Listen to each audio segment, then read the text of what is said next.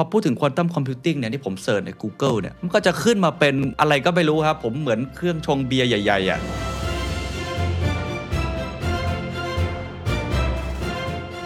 บริษัท m c k คินซี่นะครับบริษัท consult ระดับโลกเนี่ยเขาก็ได้ list ออกมาว่า industry ไหนน่าจะได้รับผลกระทบจากควอนตัมมากที่สุด อันดับหนึ่งคือ Finance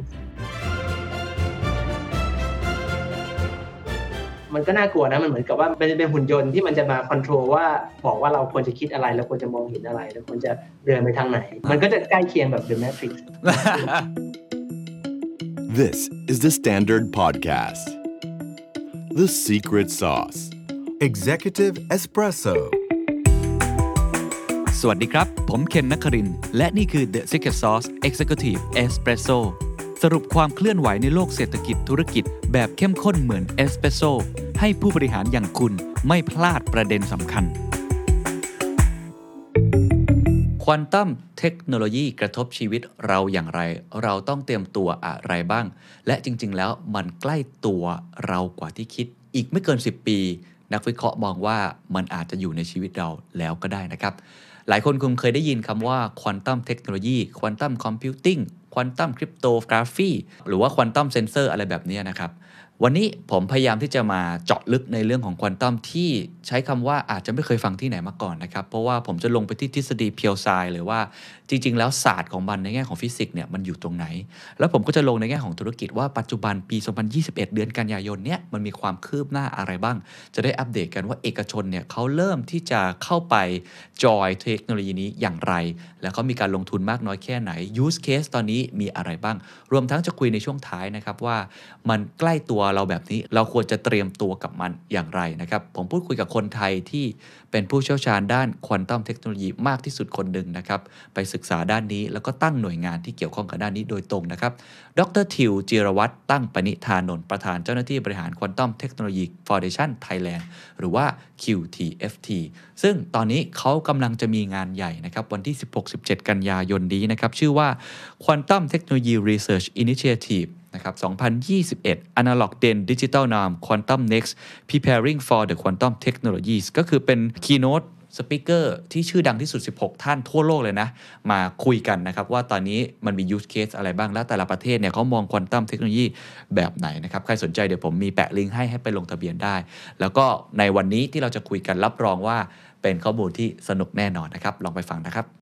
ต้องบอกว่าพอพูดถึงควอนตัมเนี่ยในประเทศไทยเนี่ยหลายคนจะนึกถึงดรทิวนะครับกับกับดรทิพย์นะฮะเป็นสองคนที่ผมเห็นนี่หลายรายการในสัมภาษณ์ แล้วก็ออกมาพูดเรื่องนี้ค่อนข้างเยอะ เลยอยากให้แนะนำตัวสั้นๆ ก่อนสำหรับบางท่านที่อาจจะยังไม่รู้จักครับว่าดรทิวคือใครครับแล้วทำไมมาสนใจควอนตัมแล้วทำไมถึงเป็นคนที่จะมาจัดงานควอนตัมในประเทศไทยใหญ่โตมากเลยครับผมชื่อทิวนะครับดรจิรวัตรตั้งปณิธานนท์ครับเป็นนักเรียนทุนรัฐบาลก็ไปเรียนฟิสิกส์ ที่มหาวิทยาลัยเคมบริดจ์ตีโทแล้วก็ปริญญาเอกเนี่ยได้มีโอกาสมาเรียนด้าน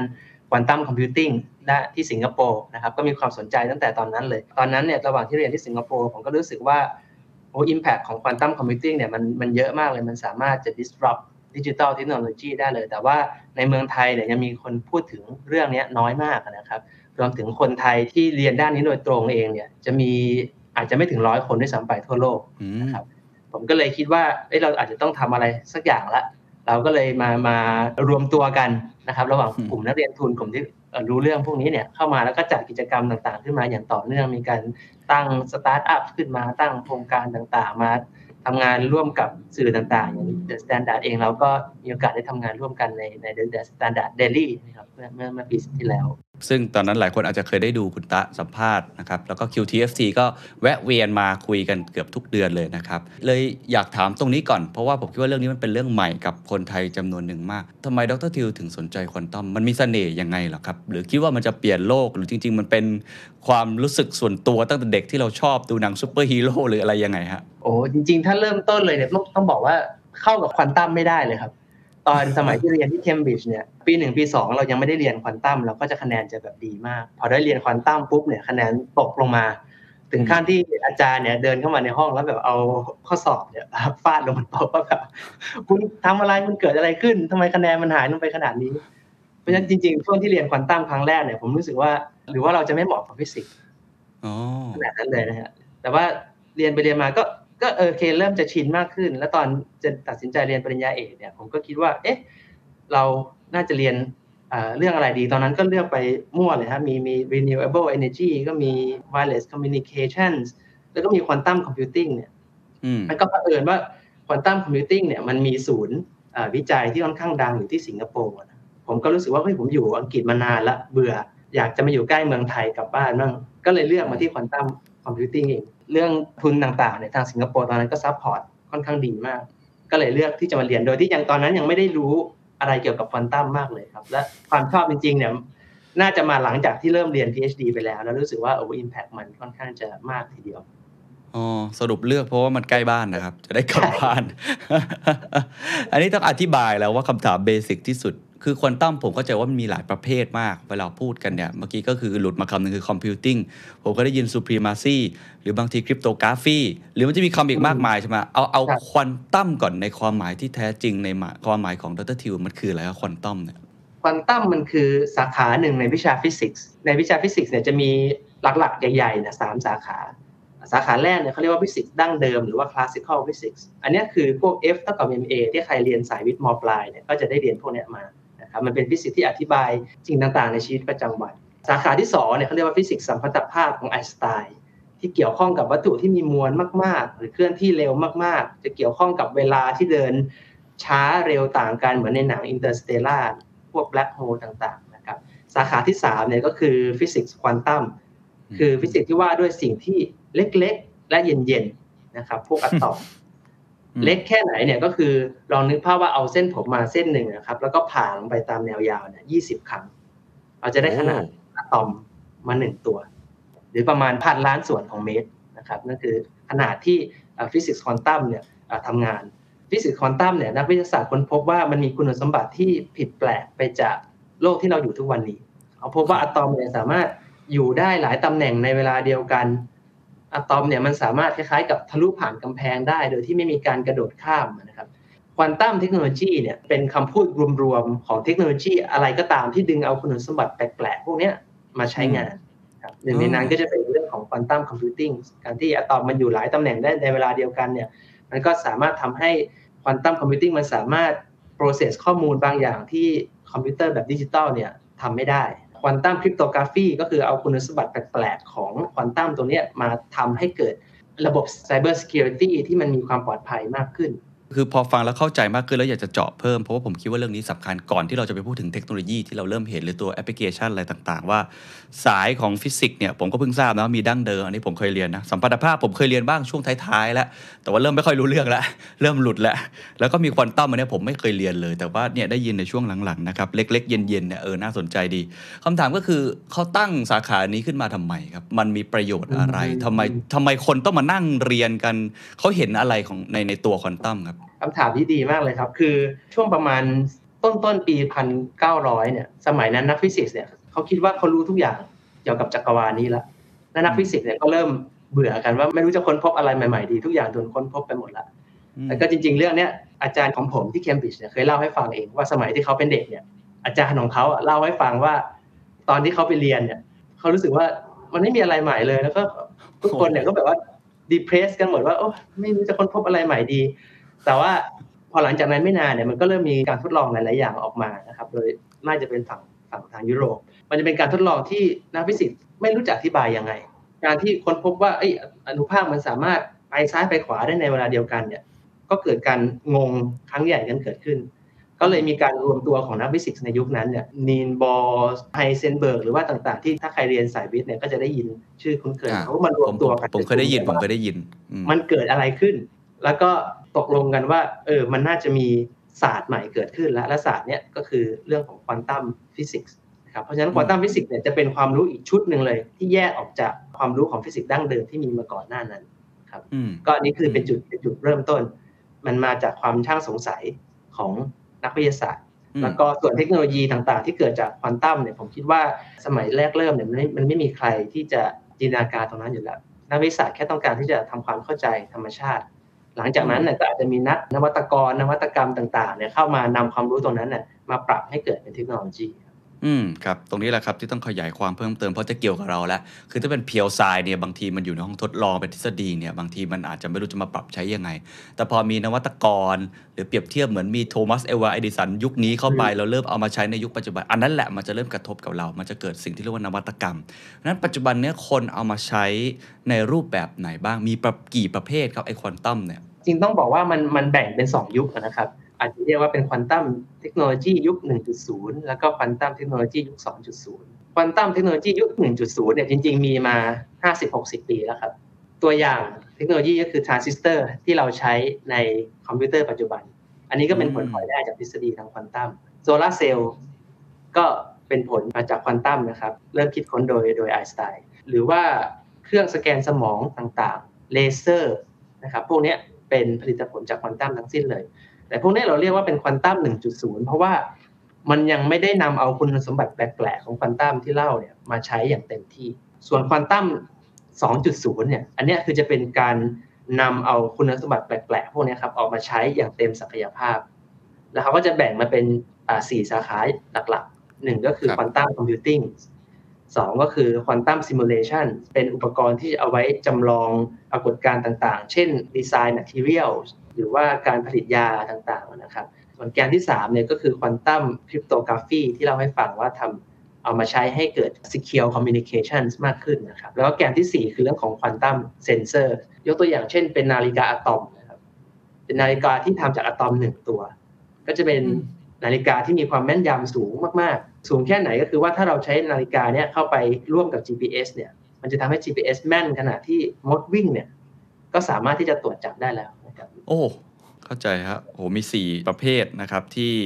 คิดว่าน่าจะเป็นสายที่ใช้กันอยู่ในปัจจุบันทีนี้ก่อนที่จะไปแต่ละอันแต่ละประเภทเนี่ยนะครับผมอยากถามว่าพลังของมัน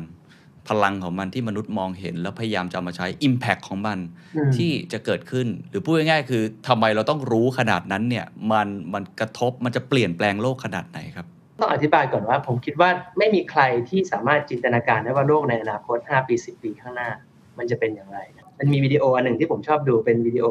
อาของบิลเกตที่มีคนสัมภาษณ์ในปี 1995 พิธีกรเนี่ยถามบิลเกตว่า คุณเคยได้ยินอินเทอร์เน็ตไหมมันคืออะไรกันแน่อินเทอร์เน็ต สมัยนั้นคนยังไม่รู้จักว่าอินเทอร์เน็ตมันจะทำอะไรได้นะครับบิลเกตก็ตอบแบบ panic หน่อยๆว่าอ๋อมันก็เหมือนกับเออเป็นทำเว็บเพจได้ สามารถแชร์ข้อมูลกันได้อะไรเงี้ย พิธีกรก็งงไปสักสักพักหนึ่งแล้วก็ถามกลับมาว่าเอ้ยผมเคยได้ยินมาว่าไอ้ไม่นานมาเนี่ยมันมีการโชว์เขาเรียกว่า baseball game อืมเป็นบนอินเทอร์เน็ตได้เป็นครั้งแรกเขาบอกว่าโอ้โหคนตื่นเต้นกันใหญ่เลย You could listen to a baseball game on your computer. And I just thought to myself, does radio ring a bell? แต่มันต่างจากวิทยุยังไงอะเราก็มีวิทยุอยู่แล้วบิลเกตก็หัวเราะแล้วก็ตอบกลับไปว่าเออมันก็ไม่ต่างมากนะเออมันจะต่างอยู่นิดนึง เพราะว่ามันสามารถเอ่อ record ได้ เราสามารถเอ่อย้อนกลับไปดู baseball game ตอนไหนก็ได้ที่เราต้องการ พิธีกรก็งงไปสักพักหนึ่งแล้วก็ถามกลับมาว่า แล้วมันต่างจาก tape recorder ยังไงอะวันเนี้ยเราถ้าเรามองย้อนกลับไปเนี่ยเราเราก็จะรู้ว่าโอ้โหอินเทอร์เน็ตมัน มันคนละเรื่องกับ tape recorder กับวิทยุเลยใช่ไหมครับ แต่ว่าแม้แต่บิลเกตเองก็ยังไม่สามารถให้คำตอบที่มันชัดเจนได้ว่าอินเทอร์เน็ตเนี่ยมันจะมาเปลี่ยนแปลงโลกยังไงเช่นเดียวกันนะครับ ไม่มีใครตอบได้ชัดเจนว่า quantum computing เนี่ยมันจะมาเปลี่ยนโลกในลักษณะไหน สิ่งหนึ่งที่เรารู้ถ้าในฝั่ง quantum computing เนี่ยก็คือว่าเรารู้ว่ามันมีศักยภาพที่จะสามารถ solve บางปัญหาเนี่ยที่คอมพิวเตอร์ปัจจุบันไม่สามารถแก้ได้อืมถ้าจะแก้เนี่ยอาจจะต้องใช้เวลาหมื่นปี หรือว่าหลักล้านปี ในขณะที่ถ้าเป็นควอนตัมคอมพิวเตอร์เนี่ยอาจจะ solve มันได้ภายในเวลาไม่กี่นาทีไอความจริงตรงเนี้ยมันเหมือนแบบความจริงทางด้านวิทยาศาสตร์นะครับ ที่ผมคิดว่าจุดที่น่าสนใจวันนี้เลยเนี่ยก็คือว่าเราจะใส่ความเป็นนวัตกรรมเข้าไปในความรู้ตัวนี้ได้อย่างไร สมมุติว่าผมย้อนกลับมาทางฝั่ง business เนี่ยเราสมมุติว่าเรามี machine ที่สามารถคำนวณทุกสิ่งทุกอย่างได้เลย ดั่งใจนึกเหมือนกับเป็น machine ที่มาจากโดเรมอนเนี่ย เราคิดว่าเราจะทำ business ของเราแตกต่างจากเดิมอย่างไร ผมคิดว่าในฐานะ user เนี่ยเราอาจจะตอบคำถามนี้ให้ได้ก่อนอืมและเมื่อเราสามารถตอบคำถามนี้ได้เนี่ยแล้วเนี่ย เราจะสามารถจินตนาการได้ว่า quantum computing สำหรับเราสำหรับธุรกิจเราเนี่ย หรือกับอืมชีวิตประจำวันเราเนี่ย มันจะ impact เราอย่างไร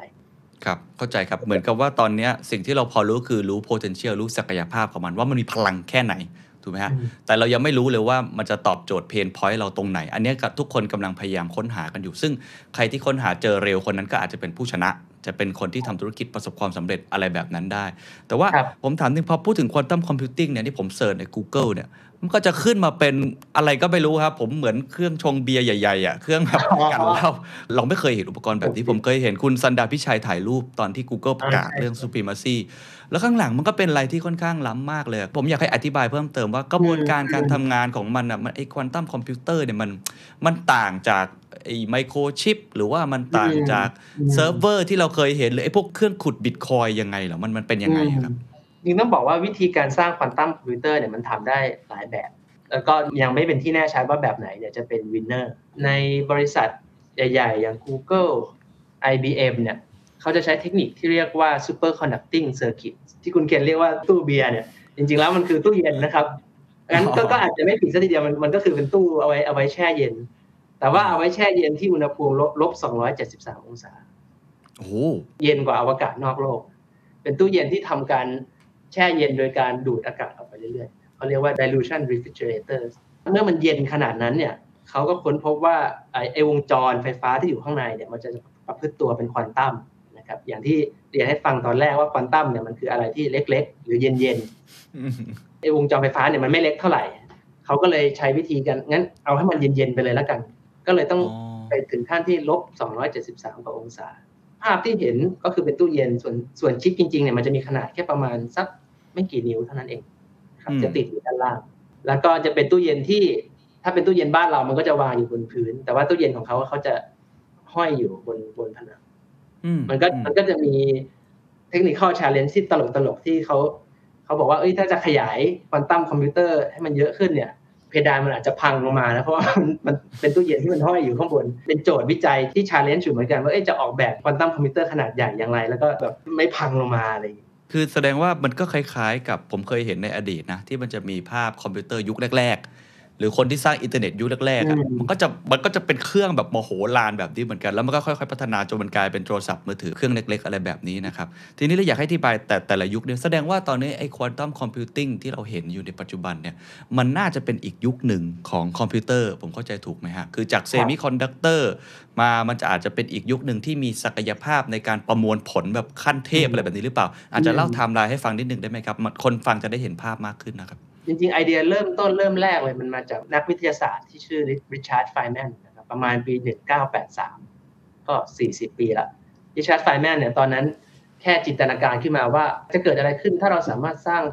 คอมพิวเตอร์เนี่ยโดยการหยิบอะตอมแต่ละตัวเนี่ยมานั่งเรียงกันเรียงกันเรียงกันโดยการคอมพิวเตอร์ได้ไฟแมนก็ค้นพบว่าเออมันจะสามารถคำนวณงานบางอย่างได้เร็วกว่าคอมปัจจุบัน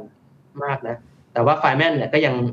เป็นเหมือนกับ Star Trek เทคโนโลยีครับก็คือไม่ไม่ได้คิดว่ามันจะสร้าง implement ขึ้นมาอะไรยังไง จนกระทั่งประมาณปีหนึ่งเก้าเก้าสามหนึ่งเก้าเก้าสี่เนี่ยเริ่มมีนักวิทยาศาสตร์ที่ใช้เทคนิคที่เรียกว่า ion trapping นะครับในการสร้างควอนตัมคอมพิวเตอร์ขึ้นมา เทคนิค ion trap เนี่ยจะต่างจาก superconducting circuit ที่ผมเล่าเมื่อสักครู่ เทคนิคนี้เนี่ยจะเป็นการจับอะตอมแต่ละตัวเนี่ยมาวางเรียงกันจริง ๆ เลย โดยที่เขาจะใช้เลเซอร์เนี่ยยิงเข้าไปที่ ทิศทุกทางคือซ้ายขวาหน้าหลังทำให้อะตอมเนี่ยไม่สามารถหลุดออกมาได้หรือจะวิ่งไปข้างหน้าก็โดนเลเซอร์ผลักกลับ จะไปข้างหลัง ก็โดนเลเซอร์ผลักกลับเหมือนเหมือนเดิม ซึ่งเทคนิคนี้เนี่ยต่อมาประมาณปี 2012 เนี่ยได้รับรางวัล Nobel Prize อันนั้นอันนั้นก็เป็นจุดเริ่มต้นของการทำควอนตัมคอมพิวเตอร์ก็ได้ครับ แต่ว่าช่วงเวลาสักประมาณปี 2000 ถึง 2010 2015 เนี่ย คนเขาสร้างคอมพิวเตอร์ได้แค่ขนาดเล็ก ๆ เท่านั้นเองนะครับ คือหน่วยของควอนตัมคอมพิวเตอร์ควอนตัมคอมพิวเตอร์เราเรียกเป็นคิวบิต หรือเรามองว่า1คิวบิตคือ1อะตอมก็ได้ ปี 2016 เนี่ยเราสร้างกันได้แค่ 9 คิวบิต 9 คิวบิตเนี่ยถ้าเทียบกับดิจิตอลคอมพิวเตอร์เนี่ยมันจะประมาณแบบ 2 กิโลไบต์ครับคือคือเล็กมากๆเลย อันนั้นอันนั้นคือปี 2016 แต่พอ 2019 เนี่ย Google สามารถขยายจาก 9 คิวบิตเนี่ยมาเป็น 53 คิวบิตได้ แล้วเขาค้นพบว่า 53 คิวบิตเนี่ยมันมี potential มากกว่าซูเปอร์คอมพิวเตอร์ในปัจจุบันซะอีก เพราะฉะนั้นจะเห็นว่ามันกระโดดจาก 2 กิโลไบต์เนี่ยมาเป็น outperform best supercomputer เนี่ยภายใน 3 ปีเท่านั้นเอง มันก็เลยเป็นที่มาว่าทำไมช่วงสัก 3-4 ปีที่ผ่านมาเนี่ยกระแส quantum computing เนี่ยมันเริ่มมามากขึ้น เอกชนบริษัทต่างๆเขาเริ่มเห็น potential ว่าเอ้ยมันมันสามารถทำได้จริง มันสามารถทำในสเกลใหญ่ได้จริง ไม่ใช่แค่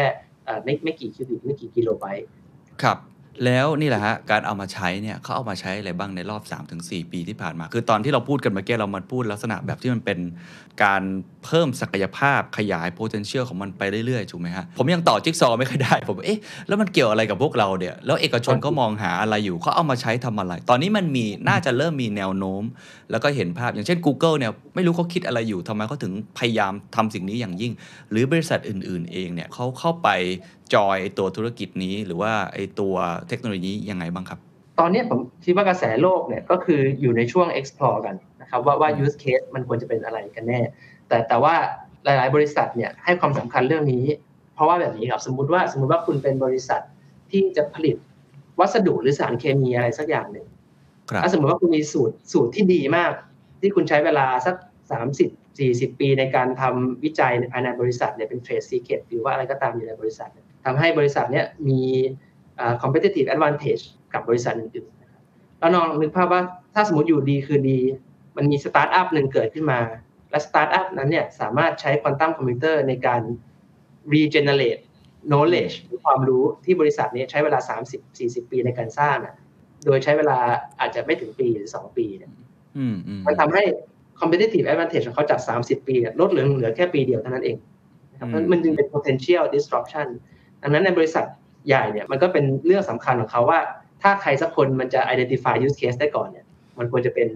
บริษัทเหล่านั้น ในแง่แอปพลิเคชันเนี่ยทางบริษัท McKinsey นะครับบริษัท consult ระดับโลกเนี่ยเขาก็ได้ list ออกมาว่าindustry ไหนน่าจะได้รับผลกระทบจากควอนตัมมากที่สุด ก็จะมีตั้งแต่อันดับหนึ่งคือ finance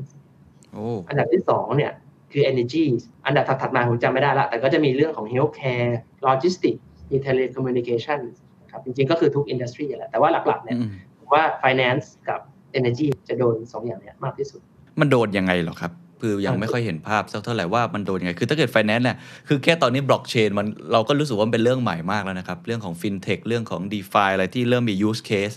แอปพลิเคชันต่างๆ ที่มัน top up จากตัวบล็อกเชนเพิ่มมากขึ้นถูกไหมฮะ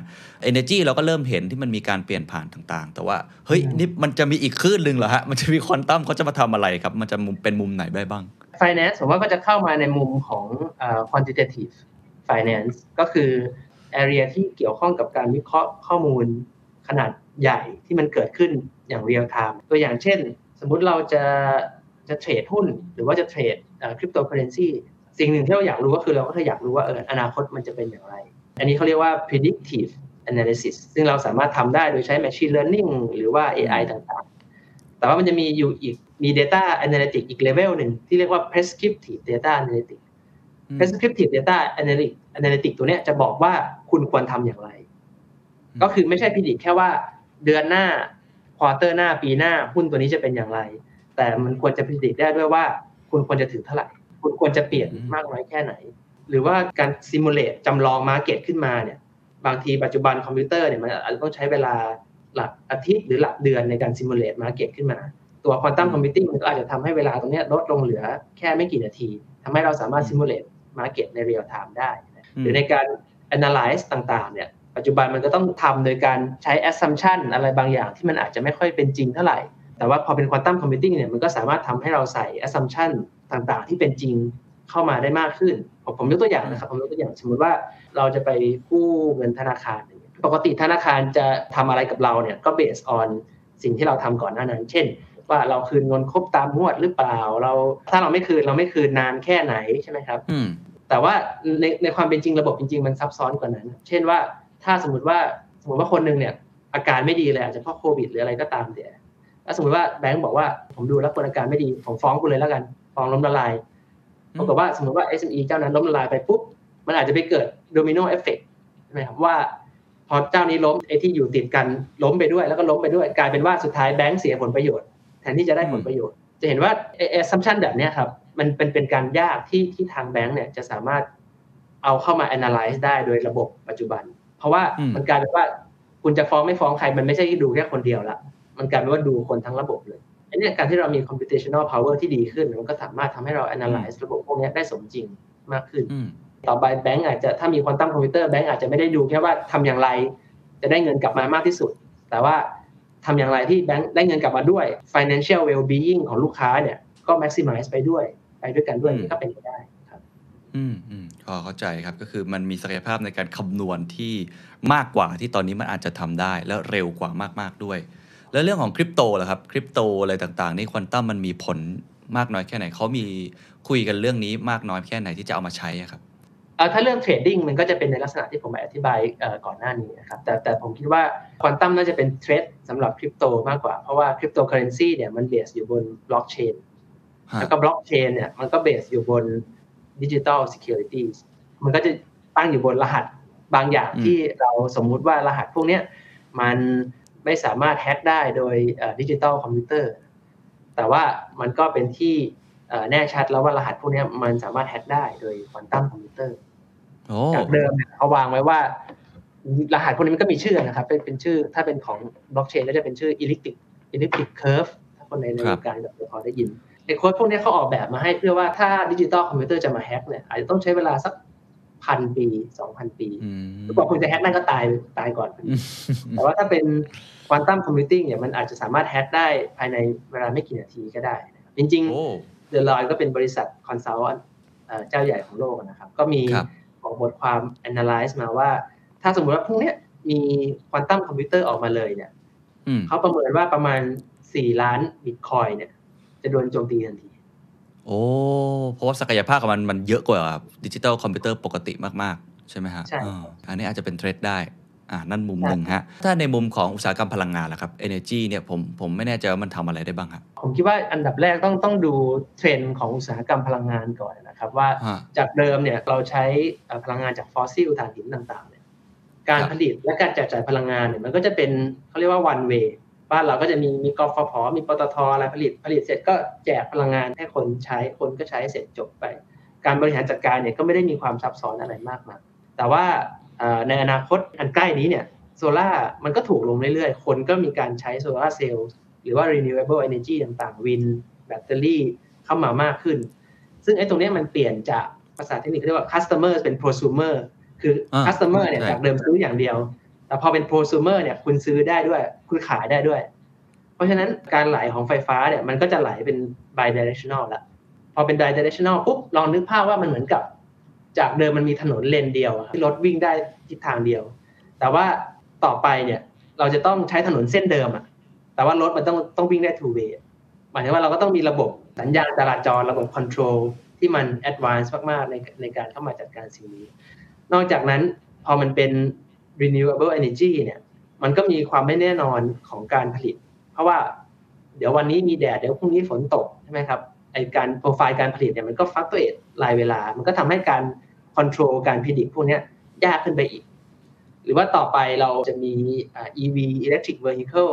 มากขึ้นเนี่ยไอตัวนี้มันก็จะทำให้ การบริหารจัดการยากขึ้น เพราะว่าจากเดิมเนี่ยถ้าถ้าสมมติบ้านเราใช้ไฟฟ้า เราก็ใช้ไฟฟ้าเหมือนเดิมทุกๆวัน แล้วบ้านเรามันก็ไม่ได้ย้ายไปไหน แต่ว่าถ้าเป็นรถไฟฟ้าเนี่ย มันใช้พลังงานเยอะมากๆ อาจจะเท่ากับบ้านเราก็ได้ซ้ำไป แล้วมันวิ่งได้ เพราะฉะนั้นในแง่การบริหารจัดการพวกเนี้ยมันมันจึงซับซ้อนมากๆครับจุดที่น่าสนใจก็คือผมคิดว่าในทางเทคนิคเองเนี่ยมันก็ยังไม่ได้มี well known solution ว่าเอ้ยเราจะจัดการระบบพวกนี้อย่างไรผมว่าก็เป็นที่มาว่าทำไมต่างประเทศตอนนี้ก็เริ่ม explore การนำ quantum computing เนี่ยมาใช้จัดการระบบพวกนี้ครับจริง ๆ มันเพิ่งมีเวิร์กช็อปในต่างประเทศอเมริกาเนี่ยเมื่อสักปลายปีที่แล้วเองเพราะฉะนั้นที่ผมพูดตอนนี้ก็คือเป็นเรื่องเป็นเทรนที่ใหม่มากๆนะตอนนี้ครับ ผมเริ่มเห็นภาพแล้วว่าเจ้า quantum computing เนี่ยมันเป็นเหมือน infrastructure ตัวประมวลผลใหม่ ในโลกที่มีข้อมูลที่ซับซ้อน แล้วก็ระบบที่ซับซ้อนมากขึ้น เพราะถ้าเมื่อกี้ถ้าเห็นในแง่ของ Finance กับ Energy จะเห็นเลยว่า ยิ่งข้อมูลมันเยอะมากขึ้นเท่าไหร่เนี่ยไอคอมพิวเตอร์ที่เรามีอยู่ในปัจจุบันมันมีข้อจำกัด คือมันไม่สามารถประมวลผลหรือพลังมันไม่มีพอถูกไหมฮะแต่ไอ quantum computing เนี่ยมันสามารถที่จะไปประมวลผลข้อมูลที่เยอะแยะซับซ้อนได้มากมายเลยนะครับก็เลยต้องถามต่อนะครับว่ามันจะ disrupt วงการอื่น ๆ ด้วยในรูปแบบนี้เหมือนกันไหม ตอนนี้มันยังทำได้ประมาณนี้อยู่ใช่ไหม มันจะเหมือนกับบล็อกเชนไหมครับ ที่มันจะข้าม step จากแค่ลักษณะแบบที่เป็น information technology กลายเป็น value ถูกไหมตอนนี้มันแลกเปลี่ยน value อะไรกันได้มากขึ้น ด้วยเทคโนโลยีของบล็อกเชน quantum computing เนี่ยมันจะเปลี่ยนโฉมหน้าอย่างไร นอกเหนือจากเรื่องของการประมวลผล หรือว่าการประมวลผลเนี่ยมันจะเปลี่ยนโฉมหน้าอื่นๆยังไงในยชวนคิดต่อนิดนึงครับย้อนไปของ Bill Gates ที่บอกว่าอินเทอร์เน็ตมันก็ไม่ใช่ advanced tape recorder นะผมเองก็ ไม่รู้ว่าตกลงมันจะพลิกโฉม industry อะไรยังไง แต่ว่าถ้าได้ผมพูดตอนนี้เนี่ยซึ่งก็อาจจะผิดไปเลยนะครับ ผมคิดว่าในฐานะคนใช้งานอาจจะไม่เห็นการเปลี่ยนแปลงมาก ครับ มันน่าจะเกิดขึ้นเป็นหลังบ้านของการทำงานบริษัทต่างๆ เช่น บริษัทขนส่ง หรือบริษัทฟู้ดเดลิเวอรี่เนี่ยอาจจะมีการนำ AI Quantum Computing เนี่ยมาช่วยคิดประมวลผลว่าการทำ routing แบบไหนที่จะ efficient ที่สุดสำหรับเขา disruption ก็จะเกิดในในเชิงที่ว่าถ้าบริษัทหนึ่งสามารถใช้งานตรงนี้ได้เนี่ยเขาก็อาจจะมี cost ต่ำกว่าเจ้าอื่นอ่าเขาอาจจะมาตัดราคาตรงนั้นได้ แต่แต่ again ผมอาจจะเหมือนกับกำลังพูดว่าอินเทอร์เน็ตมันเป็น advanced tape recorder อยู่ก็ได้นะคือจริงอืมๆธุรกิจมันใหม่มากอีกหน้าหนึ่งก็ได้ครับ เข้าใจครับ คือตอนนี้มันกำลังใหม่มาก อืมใช่ครับ แล้วก็อีกเรื่องหนึ่งก็คือว่าการที่จะกระโดดเข้ามาทำ quantum computing เนี่ยครับมันไม่ได้ตรงไปตรงมาขนาดนั้น หมายความว่าถ้าถ้าเรามีโปรแกรมเมอร์อยู่ในบริษัทเรา แล้วเราเอาโปรแกรมเมอร์เข้ามาทำ quantum computing เลยทำไม่ได้ครับอ๋อเหรอฮะมันเป็นคนละ skill set กันเป็นคนละ logic กัน ขนาดนั้นเลยนะ คือมันเหมือนคนละสายเลยถูกไหมฮะใช่ต้องเรียนใหม่หมดเลยอ๋อใช้คำว่า reskillนะละกัน โอเค เข้าใจครับ เหมือนคนละคนละเรื่องกับที่เคยเรียนมาต้อง reskill ค่อนข้างเยอะ เพราะฉะนั้นตอนนี้มันก็เลยต้อง upskill reskill อะไรหลายอย่าง เมื่อกี้พูดถึงการกระโดดเข้ามาที่จะทำเรื่องแบบนี้ต่างๆเนี่ย อยากทราบว่าตอนนี้ในวงการธุรกิจระดับโลก หรือว่าในวงการธุรกิจในประเทศไทยเอง ผมทราบว่ามีคนเริ่มกระโดดเข้ามาทำเรื่องพวกนี้มากขึ้น ให้ทุนหรืออาจจะสนับสนุนในแง่งานวิจัย หรืออาจจะทดลองทำอะไรบางอย่างหรือเปล่าผมไม่แน่ใจ เล่าให้ฟังวงในนิดนึงอะเขาทำอะไรกันอยู่อะมีใครบ้างอะก็ถ้าภาครัฐหลักๆ เนี่ยก็ก็จะมีกระทรวงอุดมศึกษาวิทยาศาสตร์ วิจัยและเทคโนโลยี ใช่หรือเปล่าอวอวถูกฮะถูกฮะครับที่ลงด้านควอนตัมมาก็ก็น่าจะประมาณ 2 ปีแล้วฝั่งเอกชนก็ปัจจุบันเมืองไทยก็มีมีธนาคารนะครับธนาคารกสิกรที่ตอนเนี้ยทำงานกับเราผ่านผ่านทาง KBTG ครับก็ทำมาได้เกือบเกือบจะปีแล้วแล้วก็น่าจะมี announcement ประมาณสักปลายปีนี้ ครับออกโอ้มาก็ก็จะเป็นเกี่ยวข้องกับเอามาจัดการเรื่องของเอ่อ loan management ต่างๆ ก็จะลิงก์เข้ากับสถานการณ์ปัจจุบันด้วยนะครับที่เกี่ยวข้องกับเอ่อโควิด มีทางองค์กรทั้งภาครัฐและเอกชนอีกจำนวนหนึ่งที่ที่ตอนเนี้ยเราก็เริ่มทำงานด้วยนะครับ แต่ว่าผมยังไม่ได้ขออนุญาตเขามามานำเสนอ ก็เลยแต่แต่ผมเชื่อว่าในอีกสักปีหน้าสองปีข้างหน้าเนี่ย เราก็จะได้ยินข่าวพวกนี้มาเรื่อยๆว่าว่ามีเอกชน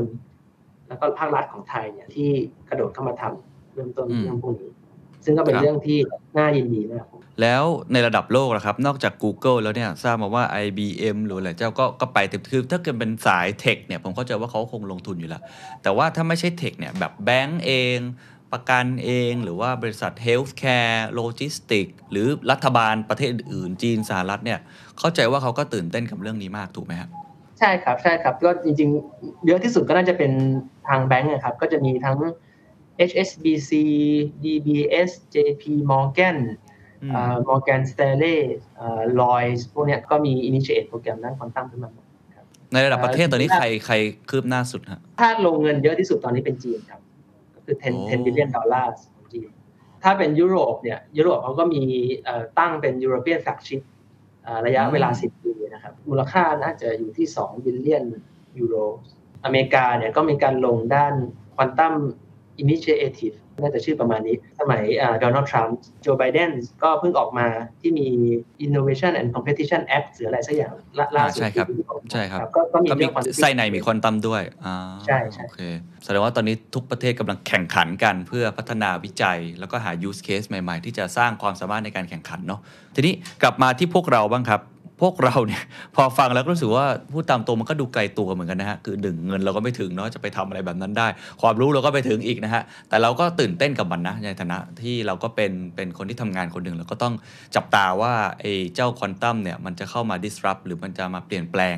วิธีการทำงานวิธีการทำธุรกิจอย่างไรเนี่ย อันนี้อยากจะให้คำแนะนำนิดหนึ่งครับ พวกเราควรจะติดตามข่าวสารนี้ยังไง หรือว่าเราจะเข้าไปเป็นส่วนหนึ่งในการที่จะพัฒนาไหมหรือจะเข้าไปเป็นส่วนหนึ่งในการที่เราจะได้เรียนรู้อะไรใหม่ ๆ เพื่อเอามาปรับใช้อะครับ ก่อนอื่นผมว่าผมว่าอาจจะต้องมอง อาจจะต้องแบ่งเป็นกลุ่มของเจ้าของกิจการหรือคนทั่วไปอะไรเงี้ยนะครับคือถ้าเป็นเจ้าของกิจการเนี่ยมันก็จะมีคำหนึ่งที่คนชอบใช้กันตอนนี้ก็คือคำว่า resilience อืม resilience เนี่ยแปลเป็นไทยก็คือน่าจะเหมือนกับว่าทนต่อการเปลี่ยนแปลง นะครับถ้าเป็นต้นไม้คือต้นไม้ที่มันลู่ลมได้ ทุกวันนี้เรามักจะพูดถึงลมที่มันพัดต้นไม้อยู่ตอนปัจจุบันว่ามันเกิดปัญหาอะไรบ้างมีโควิด มี disruption digital disruption มีนู่นนี่นั่นขึ้นมาเนี่ยควอนตัมเนี่ยผมอยากให้มองมันเหมือนกับพายุที่มันกำลังก่อตัวกันอยู่ ยังไม่มา แต่มันอืมมีโมเมนตัมที่มันกำลังจะไหลมาแล้วนะครับถามว่าปัจจุบันเราทำอะไรได้ ก็ถ้าเป็นบริษัทขนาดเล็กขนาดกลางเนี่ยอาจจะ ทำได้แค่คือติดตามว่าตอนเนี้ยทิศทางลมมันเป็นยังไง มันจะพัดมาถึงเราหรือเปล่ามันใหญ่มากน้อยแค่ไหน ตอนนี้คนอื่นๆเขาเตรียมพร้อมกันยังไงนะครับ ถ้าเป็นองค์กรขนาดใหญ่เนี่ยผมคิดว่าเรารออย่างนั้นไม่ได้นะครับ เพราะว่าอืมกว่าทุกอย่างจะชัดเจนเนี่ยมันก็อาจจะมาคิดคิดเราเป็นที่เรียบร้อยแล้วเราอาจจะต้องเริ่มอินิเชตโครงการอะไรบางอย่างขึ้นมาเพื่อศึกษาดูว่าเออตกลงหนึ่งควอนตัมมันเป็นอะไรคืออะไร เราสามารถสร้างโน้ตฮาวภายในบริษัทได้ไหมเพราะอย่างที่เรียนให้ทราบว่าเรื่องของควอนตัมมันเป็นมันคือ new skill set นะครับอืมแล้วก็ ตกลง impact ของ quantum computing กับบริษัทของเราเนี่ยมันจะเป็นยังไง use case เนี่ยก็เป็นหน้าที่ของบริษัทขนาดใหญ่ที่จะต้อง identify ด้วยตัวเองอืมสำหรับคนทั่วไปผมคิดว่าก็อาจจะมองมันเป็นพายุที่กำลังต่อก่อตัวขึ้นมาก็ได้ เพราะว่าเราไม่รู้หรอกว่าอนาคต5ปี 10 ปีข้างหน้ามันจะเป็นยังไง แต่เราการที่เรารู้เรื่องพวกนี้ติดตามเรื่องพวกนี้มันก็จะเห็นภาพชัดเจนมากขึ้นว่าอนาคตจะเป็นยังไง ครับครับโอ้ต้องติดตามอย่างใกล้ชิดนะครับ เมื่อกี้ผมลืมถามว่าไอ้ที่ควอนตัม2.0นี่มันมี 4 ประเภทใช่ไหมฮะ เราชวนคุยอืม computing กันค่อนข้างเยอะ อธิบายสั้นๆ simulation cryptography หรือ sensor ได้ไหมครับ ว่าว่า impact ของมันหรือว่าอ่าความคืบหน้าของมันเนี่ยมันต่างจากตัว computing มากน้อยแค่ไหน หรือจริงๆ มันก็คล้ายๆกันเพียงแต่ว่ามันทำงานคนละแบบ quantum simulation จะคล้ายๆ กับควอนตัมคอมพิวเตอร์นะครับมันอาจจะมองว่ามันคือควอนตัมคอมพิวเตอร์ที่ออกแบบมาเพื่อทำงานอะไรบางอย่าง คือคอมพิวเตอร์ปัจจุบันเนี่ยมันออกแบบมาให้มาให้เราสามารถทำได้หลาย ๆ อย่างเราดู YouTube ก็ได้เล่น Facebook ก็ได้ทำอะไรก็ได้ควอนตัมคอมพิวเตอร์เนี่ยถ้ามันสร้างได้เสร็จสมบูรณ์เนี่ยมันก็ควรจะทำได้หลากหลายอย่างเหมือนกัน แต่คำว่า quantum simulation เนี่ยมันคือควอนตัมคอมพิวเตอร์ที่ออกแบบมาเพื่อ solve ปัญหาเนี้ยโดยเฉพาะเลยอืมเช่น ผมอยากจะศึกษาเรื่องการออกแบบสารเคมีบางชนิด ผมก็จะสร้างฮาร์ดแวร์ขึ้นมาเพื่อศึกษาปฏิกิริยาตัวนี้โดยเฉพาะ อันนี้คือ quantum simulation นะครับ เพราะฉะนั้นการใช้งาน quantum simulation เนี่ยก็จะน้อยกว่า quantum computing แต่ว่าน่าจะได้ใช้งานก่อน จริงๆ มันก็เปรียบเหมือนเหมือน analog computer ยุคก่อนที่ดิจิตอลคอมพิวเตอร์จะมา คือสมัยนั้นเราก็มีแบบคอมพิวเตอร์ที่เราออกแบบมาเพื่อใช้แก้สูตรคณิตศาสตร์บางสูตรโดยเฉพาะ อันนั้นคือ quantum simulation ส่วน quantum communication เนี่ยก็เป็น area ที่สำคัญ ทุกวันนี้เราพูดถึงเรื่อง Data พูดถึงเรื่อง Digital Transformation สิ่งหนึ่งที่ที่ขาดไม่ได้เลยก็คือเรื่องของ Data Privacy ทีนี้เรารู้แน่ๆว่า Quantum Computing เนี่ยมัน break fundamental ของ Data Privacy อะเพราะฉะนั้นอืมเราก็ต้องวางแผนว่าเราจะปรับระบบของเราอย่างไร ถ้าไม่งั้นเนี่ย อยู่ดีวันดีคืนดีประเทศใดประเทศหนึ่งสร้างควอนตัมคอมพิวติ้งขึ้นมาเนี่ย ประเทศไทยอาจจะโดนแฮ็กทั้งแบบไอ้สถาบันทางการเงินใช่ไหมครับ ข้อมูลทางรัฐบาล ข้อมูลทางทหาร ข้อมูลสุขภาพโรงพยาบาลต่างๆ พวกเนี้ย ผมว่าเป็นเรื่องที่อาจจะสำคัญกว่าควอนตัมคอมพิวติ้งอีกนะเข้าใจครับแง่คือสมมติว่าเราต้องป้องกันตัวเองใช่ครับเหมือนกับเราถ้าเกิดเราไม่ได้เป็นคนที่เจ้าของเทคโนโลยีที่พัฒนาได้ทันแต่คนอื่นเขาพัฒนาไปก่อนเนี่ยเขาอาจจะมาโจมตีเราก่อนได้ถูกไหมเพราะฉะนั้นเราต้องเลือกใช่ใช่ป้องกัน ซึ่งอันนี้อีกศาสตร์หนึ่งของมันคือเรื่องของไอ้ communicating ถูกไหมคือ cryptography ผมเข้าใจถูกใช่ไหมครับครับอ่าครับเหมือน cyber security ในตอนนี้ที่ต้องป้องกันสิ่งที่อาจจะเกิดขึ้นใช่จากความสามารถต่างๆ ทางเทคโนโลยีอื่นใช่ใช่อ่าครับ ตอนนี้ขนาดไม่มีควอนตัมเราก็โดน hack กันไปเยอะนะๆใช่ แสดงว่าอันนี้อาจจะเป็นอีกอันหนึ่งที่ประเทศเล็ก ๆ อย่างเราต้องตั้งรับเนาะคือเราอาจจะไม่ถึงขั้นเป็นคน advance ทำก่อนคนอื่น แต่ว่าเราต้องไม่โดนคนอื่นมา disrupt หรือมาทำลายเรา ก็อาจจะเป็นใช่อีกศาสตร์หนึ่งที่ต้องให้ความสำคัญ อันสุดท้ายแหละครับเซนเซอร์ล่ะครับควอนตัมเซนเซอร์เนี้ยต้องเรียกว่าหลากหลายมากเลยนะครับ คือหนึ่งหนึ่งในแอปพลิเคชันก็คือผมกล่าวไปช่วงต้นรายการคือเรื่องของการนำนาฬิกาอะตอมเนี่ยมาเพิ่มความแม่นยำของ GPS ทีนี้ถ้ามัน GPS มันแม่นยำขนาดมดวิ่งได้เนี่ย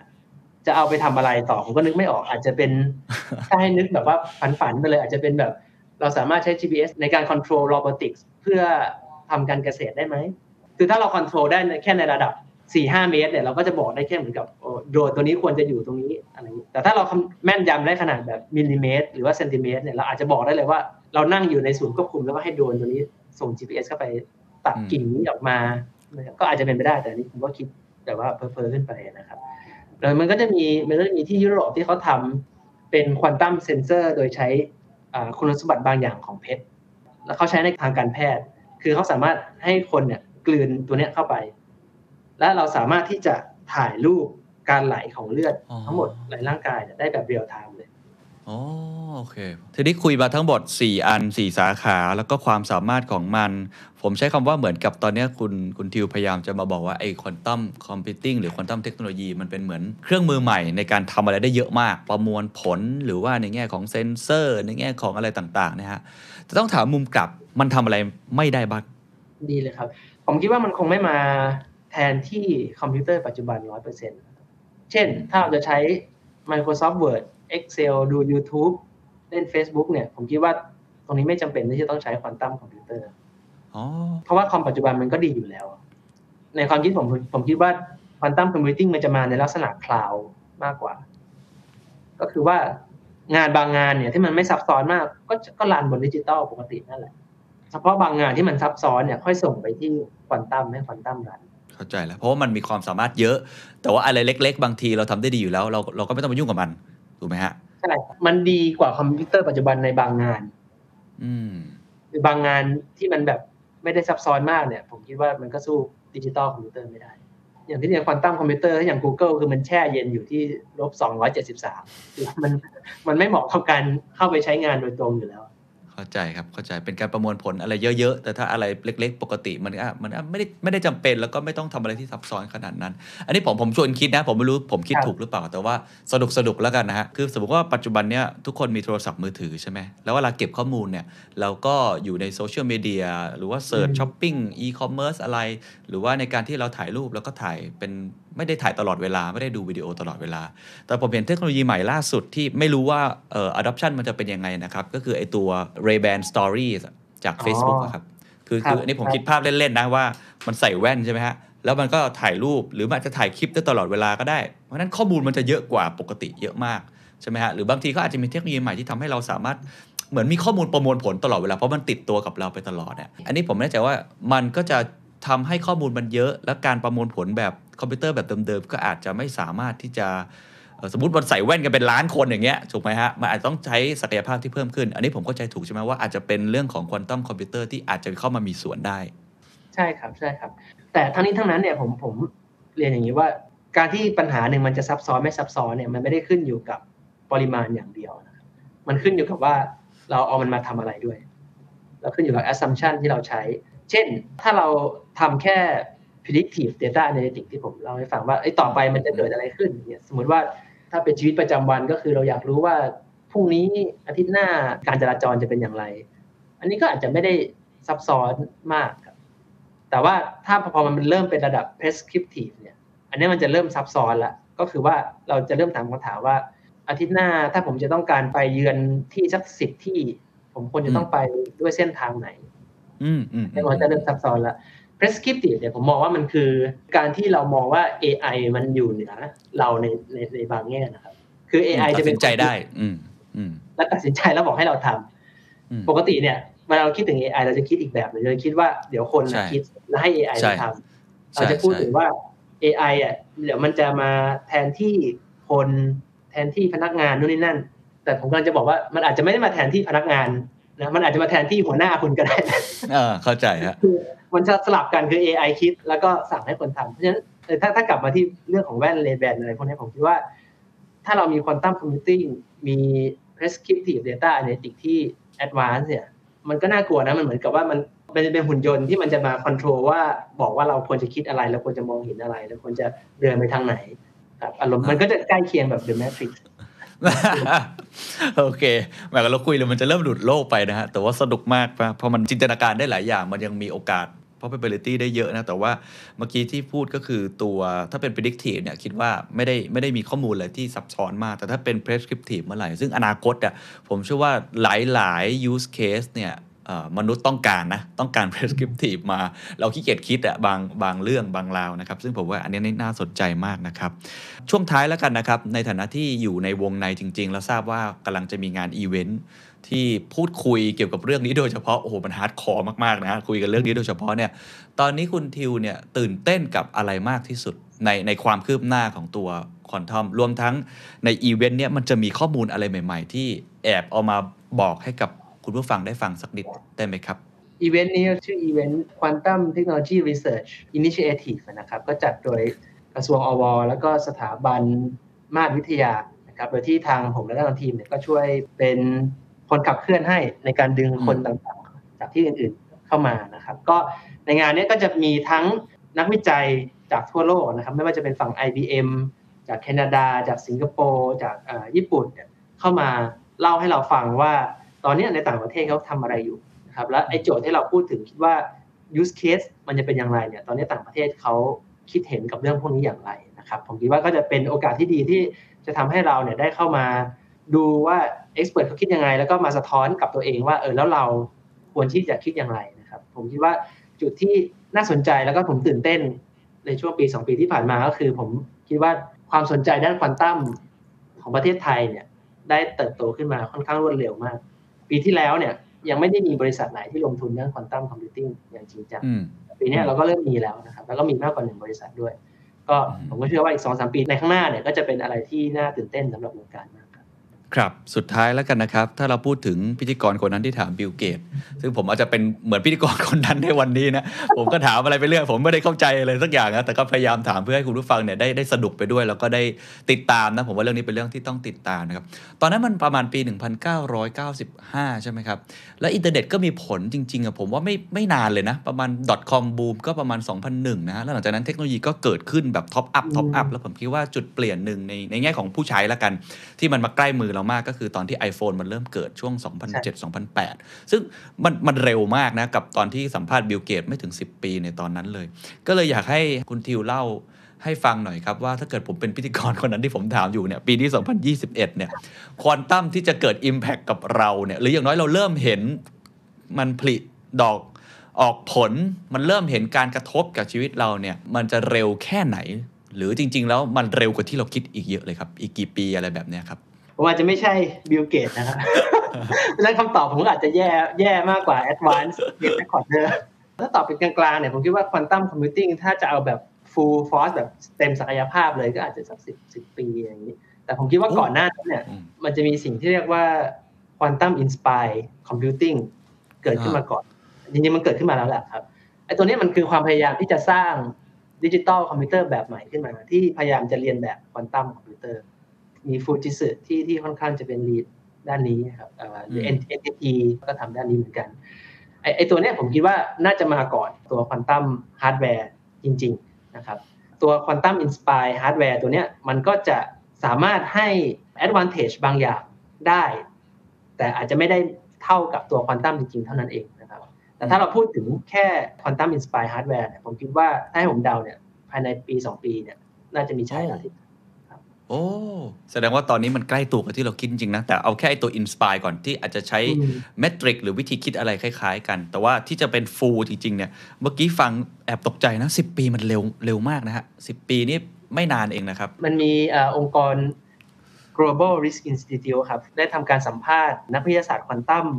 ทั่วโลกนะครับ อันดับต้นๆเนี่ยแล้วเขาถามคำถามว่าคุณคิดว่ามีโอกาสที่ควอนตัมคอมพิวเตอร์จะมา break cyber security เนี่ยได้ มากน้อยแค่ไหน 25%นะครับเขาบอกว่ามีโอกาสเป็นไปได้มากกว่าครึ่งภายใน 10 ปี ซึ่ง implication ผมว่ามันรุนแรงมากนะ 25%ของ expert ทั่วโลกบอกว่าภายใน 10 ปีมีโอกาสมากกว่าครึ่งที่ระบบ cryptography จะถูกทำลาย ระบบแบงก์พัง ระบบความปลอดภัยข้อมูลต่างๆ government government ระบบทหารพังผมคิดว่าตรงนี้เป็นเป็นอะไรที่ไม่ไม่ได้ไกลตัวขนาดนั้นเลย โอเคครับ นี่แหละฮะ future is now จริงครับ อนาคตอยู่ตรงนี้แล้วกับพริบตาแป๊บเดียวควอนตัมคอมพิวติ้งอาจจะอยู่ใกล้กับที่เราคิดก็ได้นะครับ วันนี้ต้องขอขอบคุณดรทิวมากที่มา ให้ความรู้แล้วก็ทำให้เราได้ตระหนักรู้นะครับ ขอบคุณมากครับ ขอบคุณครับขอบคุณครับ